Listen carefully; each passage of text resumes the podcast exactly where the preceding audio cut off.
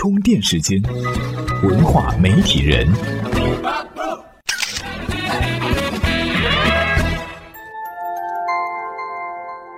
媒体与内容探知世界运行的新规律。大家好，欢迎来到在喜马拉雅 FM 独家播出的文化媒体人。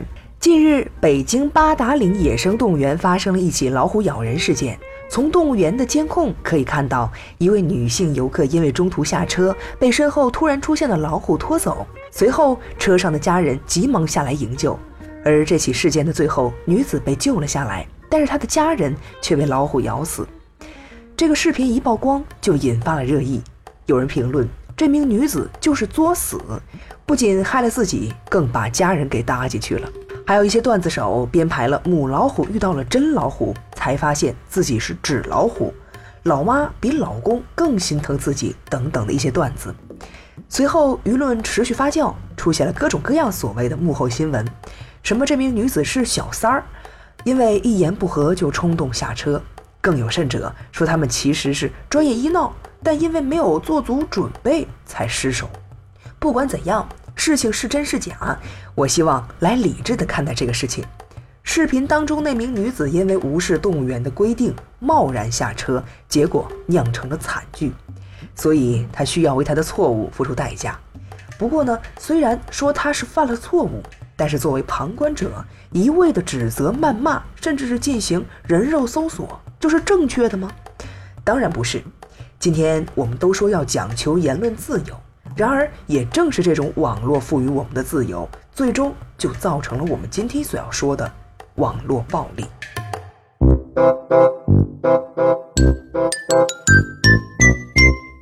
网络社交是现在互联网时代催生出来的一种新的社交模式，与传统的熟人社交不同，网络社交意味着你可以跟那些与你毫无关系的人建立联系。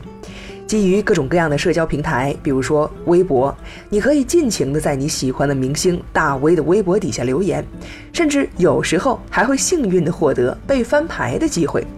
但是你能说你跟他就建立了真正的社交关系吗？当然不是，对他来说，你可能只是一个小小的微博粉丝而已。所以，同样的，在网络上撕一个人。比在现实当中撕一个人的风险也就小很多了。我们把那种基于不实信息对他人进行人身攻击和伤害的行为，就称之为网络暴力。而互联网技术的加快发展与媒体的内容的飞速传播，也使得网络暴力变得越来越常见，造成的危害也越来越大。今天的充电贴士呢，我们就从收集来的一些数据，一起来看一看网络暴力的普遍性。充电贴士：从二零一二年到二零一六年间，网络暴力现象层出不穷。有关数据表明，现在有百分之八十七的社交网络存在着网络暴力。而从人群分类来看，青少年受到的网络侵害占到百分之六十，超过百分之五十的儿童在网上接触过成人或暴力的内容。而关于参与网络暴力的人，数据表明，有百分之二十八的人参与过恶意的网络行动。不仅如此，现在智能手机的流行也使得网络暴力事件发生几率增加了百分之七。由此看来呀，随着网络喷子和键盘侠们的队伍不断壮大，网络暴力现象也是越来越严重了。那么，它到底是如何产生的呢？究其原因，还是因为网络虚拟空间的特性，使得很多人可以面对屏幕，通过简单的敲击键盘，发出各种言论，而无需自己负责。当然，这里边就包含了两种人，一种是恶意攻击者，也就是说本身就戴着有色眼镜去看人的，他们一般都不会去在意事情的真相，只图口舌之快；另外一种呢，就是不明真相的起哄者，这些人一般都是被错误的舆论引导着，缺乏明辨是非的判断能力。除此之外，新媒体的互动性、开放性以及传播内容量级的不可预知性，都给传统的把关机制带来了极大的困难。如果说那些负面言论是一场小火的话，那么媒体的传播无疑就为他们扇了一场火，也就滋养了网络暴力事件。由此而来的危害也是巨大的。下面呢，我们就来细数网络暴力的三宗罪。首先，也是最直接的。它会对当事人产生重大的伤害，隐私受到侵犯，名誉受损，甚至可能是走上自杀的道路。据英国《太阳报》报道，二零一三年，英国就有一个叫做汉娜的十四岁中学生，因为不堪连续数月的网络攻击，在家上吊自杀。由此可见，网络暴力的威力。其次呢，会给社会带来不良的影响，道德准则堕落。比如说之前的优衣库事件，有人却将此作为了营销亮点，推广自己的品牌，不顾事件背后的道德问题。最后，我们说，网络暴力其实是现实社会当中暴力的延伸，最终又会回归到现实社会。所以呢，它就很有可能将这种虚拟的暴力带到现实当中来。而关于网络暴力的危害，有着“黑姑娘”之称的袁姗姗是再有体会不过的了。她前段时间发表的一段关于网络暴力的演讲，被人称之是正能量满满。接下来，我们就一起来听一听其中的一个片段。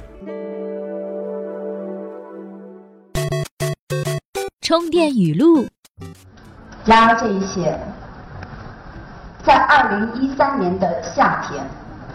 被一句开创演艺界暴力风格的“滚出娱乐圈”所动摇。我是第一个放在主语位置的人。袁姗姗这个名字，好像从此和一无是处画上了等号。那个时候，不管说什么。做什么，演什么，都不对。更有媒体总结了袁姗姗不被观众所喜欢的五大理由。第一条理由是，没有理由。这是得有多深厚的感情基础才能达到的境界。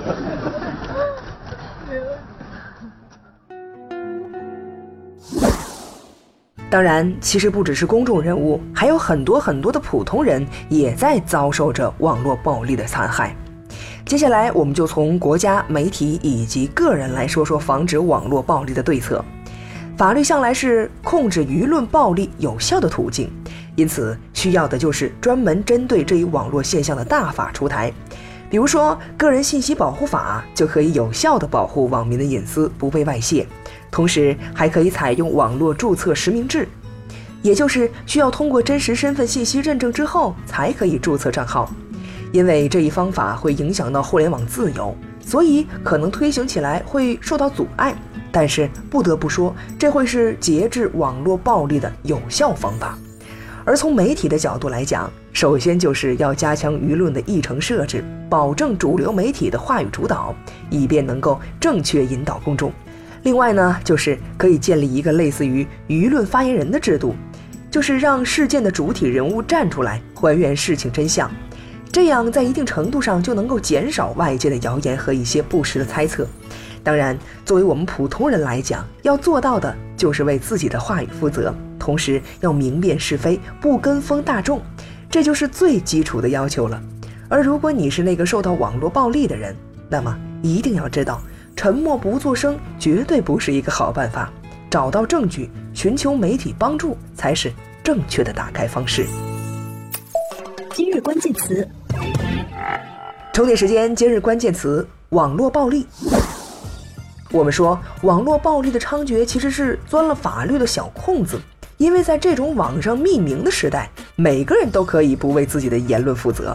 那如果遭遇了网络暴力，除了想尽办法澄清、规避伤害，还有什么可以提供帮助的呢？关于这一点，我们可以参考一下国外的做法。例如，英国有一家保险公司就推出了网络暴力伤害险，不仅为你承担风险，而且还负责帮你平冤昭雪。这究竟是怎么回事呢？今天我们为您提供的文章就为您介绍了这样的一项服务。您在充电时间的微信公众账号回复“网络暴力”四个字，就能够看到了。本期节目呢就是这样。当然，如果您喜欢、认可我们的节目，也可以在我们的充电时间的主页上选择订阅我们的专辑，这样就方便您更加及时的收到节目的更新通知了。好的，感谢您的收听，我们下期再见。